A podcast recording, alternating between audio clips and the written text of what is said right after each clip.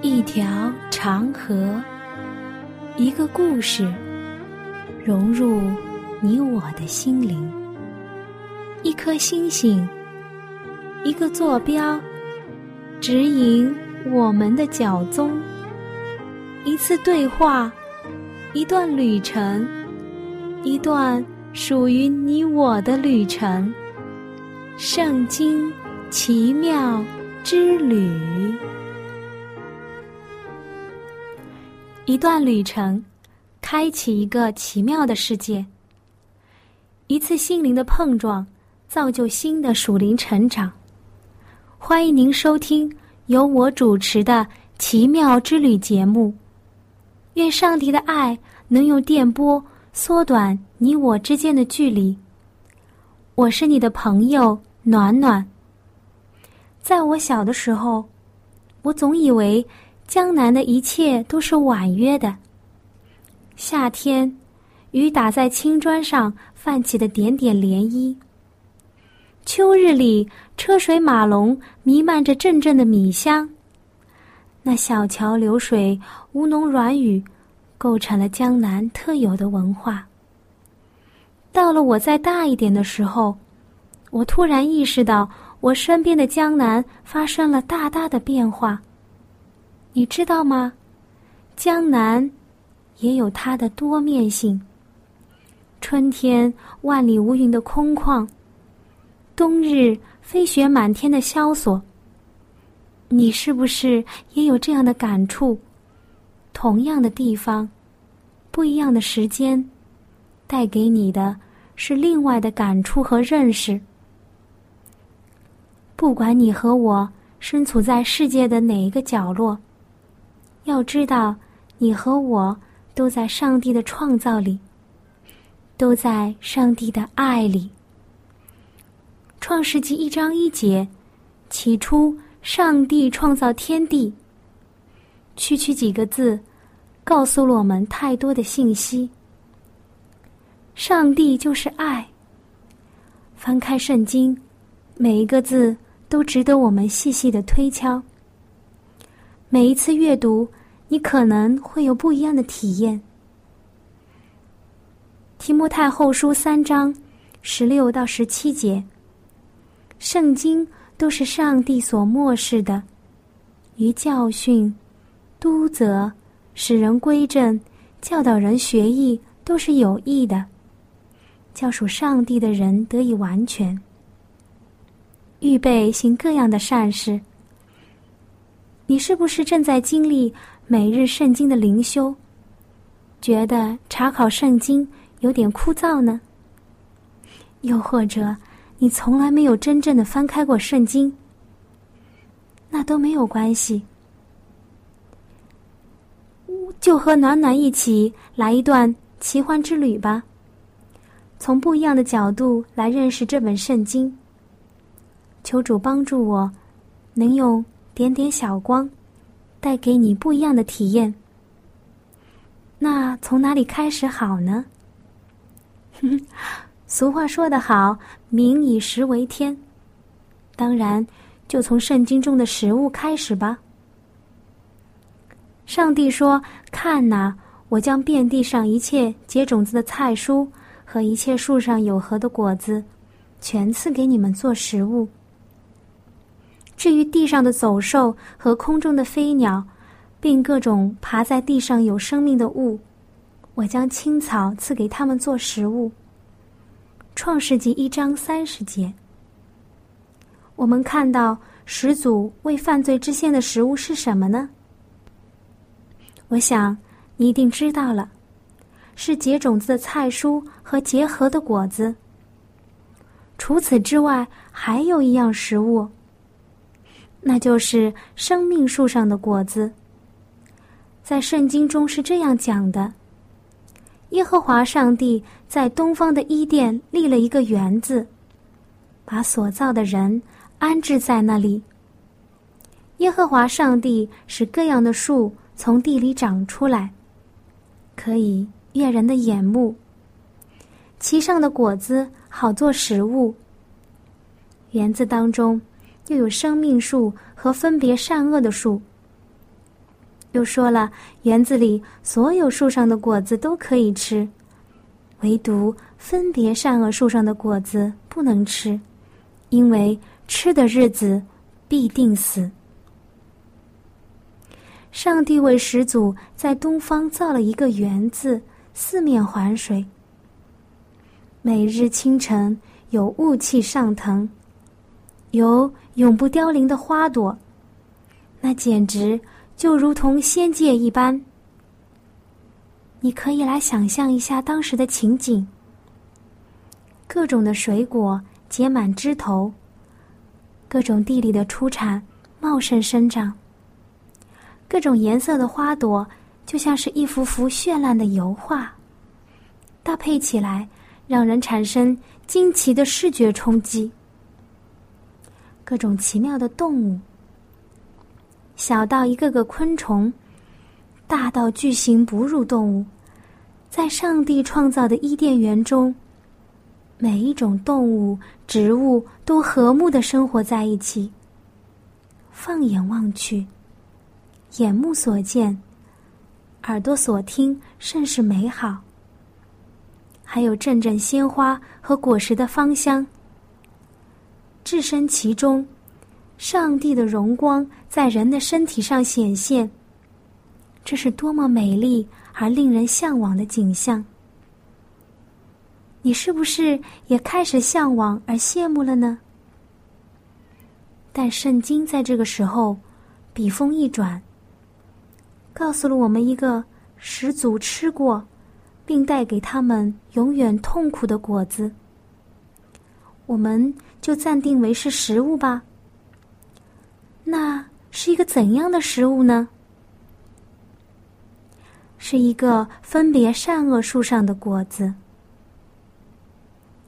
圣经中是这样介绍这种果子的：于是，女人见到那棵树上的果子，好做食物。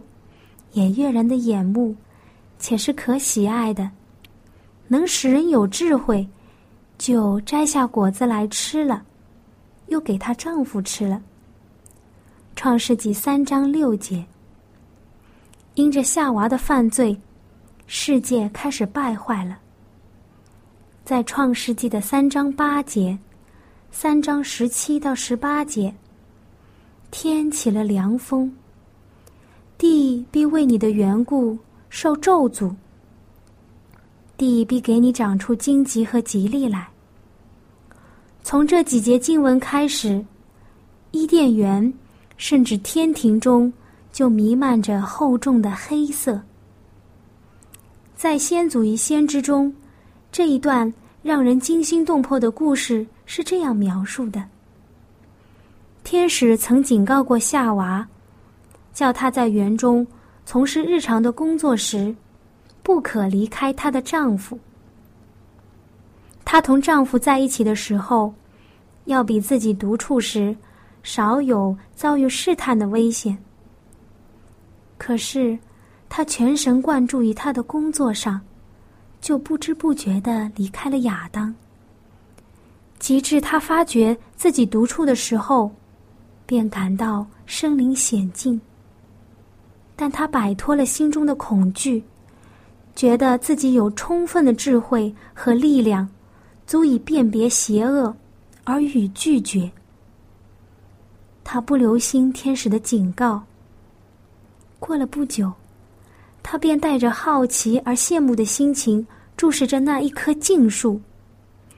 他见树上的果子非常美丽，心中不禁发生疑问。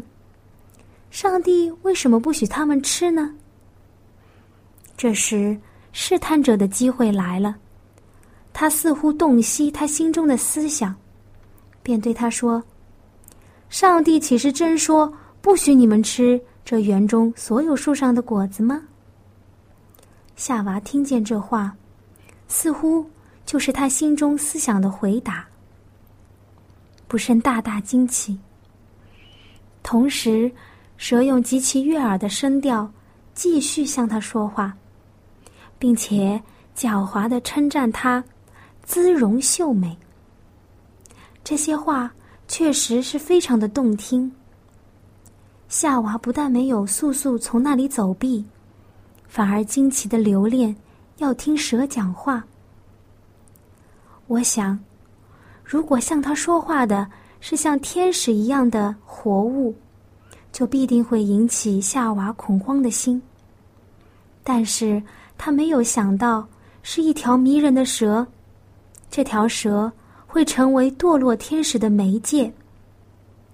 夏娃回答那试探者引诱人的问题说：“园中树上的果子我们可以吃，唯有园当中那分别善恶树上的果子，上帝曾说，你们不可吃，也不可摸，免得你们死。”蛇对女人说：“你们不一定死，因为上帝知道你们吃的日子，眼睛就明亮了，你们便如上帝。”能知道善恶，《创世纪》三章二到五节。蛇说：“他们若吃了这树上的果子，就必能达到更崇高的生活境地，进入更宽广的知识领域。他自己吃了禁果，因而就得到了说话的才能。他又暗示，耶和华不许他们吃这树上的果子，乃是由于嫉妒的心。”唯恐他们升高，就与他们相等了。正因为这果子有奇妙的特性，足以使人有智慧和能力，所以上帝才不许他们吃，甚至不许他们摸。撒旦又暗示，上帝所警告他们的话不会真正实现的，不过是用来恐吓他们而已。他们怎么会死呢？亚当和夏娃不是都吃过生命树上的果子吗？上帝这样做，无非是要阻拦他们达到更高的发展，得到更大的幸福。这是多么让人唏嘘的一段经历！就因为这一个个小小的果子，罪就进入了世界。亚当和夏娃也失去了。管理地上的权利，而等待他们的，是九百年内心的折磨和地上辛勤的劳作。他和他的后裔，地上所有一切的生物，都逃不开死亡的命运。罗马书五章十二到十四节，这就如罪是从一人入了世界，死又是从罪来的。于是，死就临到众人，因为众人都犯了罪。没有律法之先，罪已经在世上；没有律法，罪也不算罪。然而，从亚当到摩西，死就做了王，连那些不与亚当犯一样罪过的，也在他的权下。虽然。分别善恶树上的果子，我们都没有看到。但是给我们的教训却是深远的。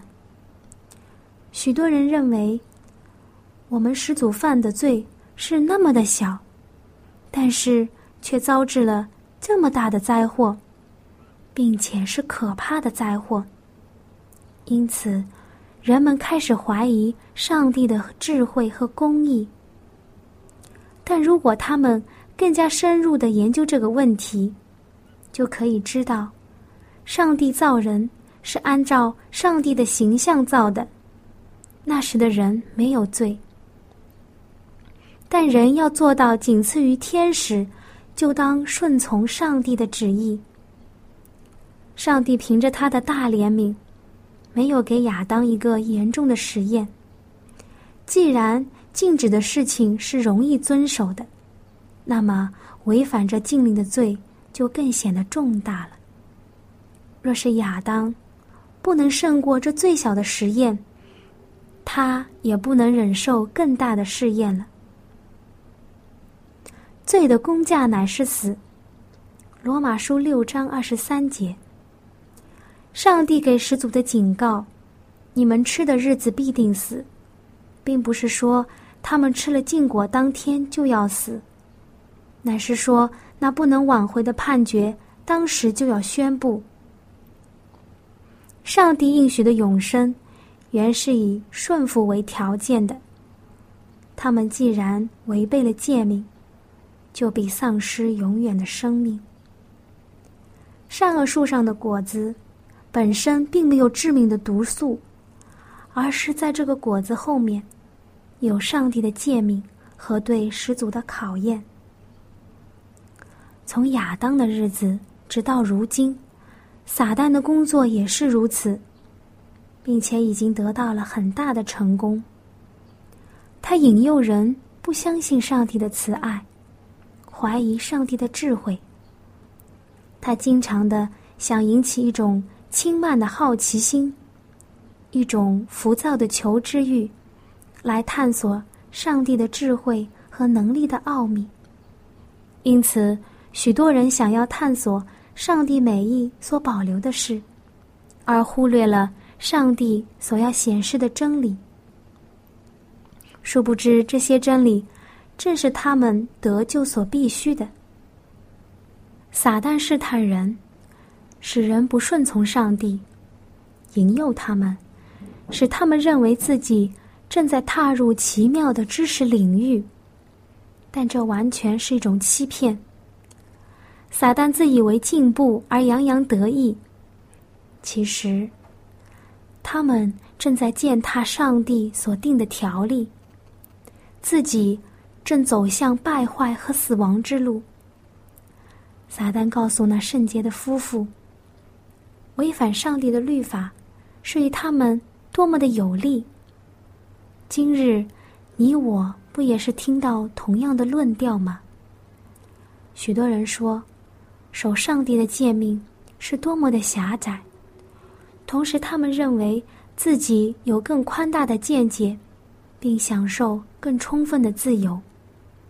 撒旦说自己吃了禁果。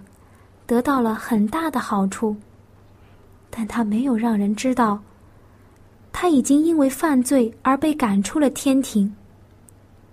他虽然已经发觉罪的结果乃是无限的损失，但为了使他人陷入同样的境地，他就掩饰着自己的痛苦。照样，现今违反诫命的人。也设法掩饰自己的真面目。他虽然自称圣洁，可是这种高傲的说法，只能使他成为更阴险的欺骗。他乃是撒旦的党羽，一面自己践踏上帝的律法，同时引诱他人也这样行，造成他们永远的灭亡。一失足成千古恨。这个成语用在这个上面，真的是非常的贴切。亚当和夏娃因为吃了禁果，而失去了永生和管理地球的能力，从无玷污的始祖，变成了必死的罪人。圣经中并没有描述分别善恶树上的果子是什么样子的，是什么味道，树枝高低如何。但是我想，应该是很漂亮才是，因为它完全的吸引了夏娃的眼目。我们都知道，夏娃在园中，任何的果子她都能吃，比起我们现今的水果，不知道要好多少。而且，在品种和质量上，都是不能比较的。就是这样的夏娃，她依然觉得。分别善恶树上的果子能悦人的眼目，且是可喜爱的。经过欺骗者的糖衣炮弹，夏娃就被罪俘虏了。亚当和夏娃被赶出了伊甸园。在创世纪三章二十二节中，耶和华上帝说：“那人已经与我们相似，知道善恶，现在恐怕。”他伸手又摘生命树上的果子吃，就永远活着。又在伊甸园的东边安置基路伯和四面转动火焰的剑，要把守生命树的道路。亚当夏娃同时失去了永远的生命。在这里，圣经介绍了第二种食物，就是生命树上的果子，给人生命，也是给人希望的食物。在新约的启示录，生命树被提到过三次。启示录二章七节，启示录二十二章二节，和启示录二十二章十九节。约翰看见以下情景：河这边和那边都有生命树，每年结十二次果子，每月都结果子。树上的叶子能医治裂过的人。启示录二十二章二节下。这些生命树也象征以西结描述的耶和华为了赐永生给顺服的人类的福利。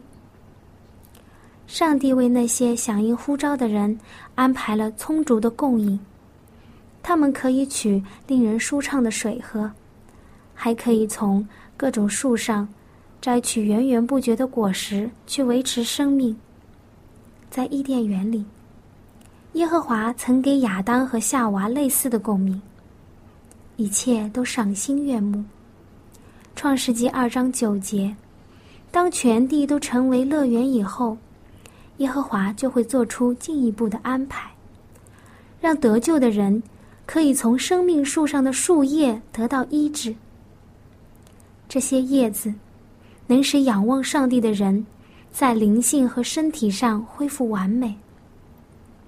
这样，靠主得胜的人，摆脱了罪和死的奴役。看到这里，你是不是和我的感动是一样呢？主很爱我们，真的很爱很爱我们。同样的，圣经也没有描写生命树长什么样子，果子什么味道，叶子是什么形状。但你我都要知道，上帝的应许是明明的，借着生命树的果子来给我们有盼望和坚定的信心。分别善恶树上的果子和生命树上的果子都没有记录它们的长相，除了始祖之外，也没有人尝过。但是在圣经中，这两种食物却是占了很重要的位子。从善恶树开始，从生命树结束，从怀疑开始，以感恩为结束。哦，不对，不是以感恩为结束，乃是以感恩为新的开始。我亲爱的朋友，你从以上两种食物中得到什么不一样的教训了吗？是不是觉得外表美丽的东西？其实内在不一定是好的呢。眼目的情欲是我们所要克服的第一个问题。人往往很容易被眼前的景象所迷惑。是不是觉得好吃的东西不一定对我们有益处呢？那接下来我们要克服的是肉体的情欲。如何能管住自己的嘴巴和舌头，是一个大工程。是不是觉得别人对我们的称赞会成为我们的绊脚石呢？今生的骄傲是伴我们一生的功课。只有在主的诫命中，才能更好的生活，才能够在今生有平安，来世得永生。切记不能轻易的去招惹试探，因为靠我们自己是万万不能的。这里插一个小小的故事。有许多人认为，分别善恶树上的果子就是苹果树上的果子。亚当听信了那个女人的话，将果子吃下去的时候，耶和华上帝突然出现。亚当在紧张之下，吞不下去又吐不出来，将苹果核卡在喉咙里。所以，男人和女人不同的地方。就是喉部有这样的凸起，人们称之为喉结。这种荒诞不经的传说，其实并没有圣经的依据，完全是杜撰出来的故事。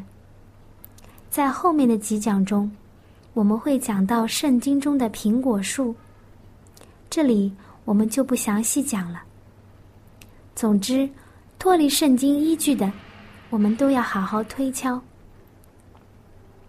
分别善恶树上的果子，你虽然耀眼美丽，能让人有更高深的智慧，但不是上帝所允许我们所吃的食物，就应当从我们口中的欲望中剔除掉。记入我们每一个弟兄姐妹的脑海里。等主再来的时候，新天新地出现的时候，伊甸园必要恢复，并装饰的比起初更加美丽。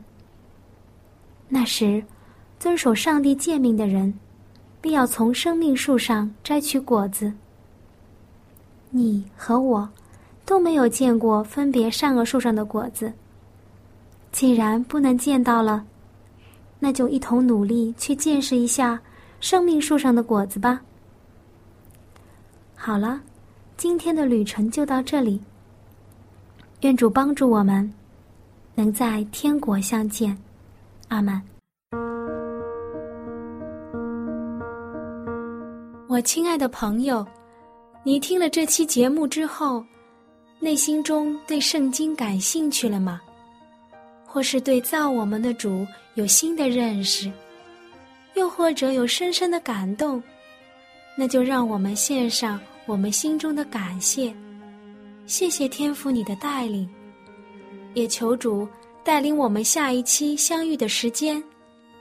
那如果你有新的想法、新的认识，或者你觉得你有不一样的看法，或者是暖暖讲的不完全的地方。你都可以用写信的方式告诉我。好了，我们下期再会。喜欢今天的节目吗？若是您错过了精彩的部分，想再听一次，可以在网上重温。我们的网址是 x i w a n g r a d i o，希望 Radio，或是找旺福村也可以找到。记得把好东西介绍给您的朋友，与他一起收听。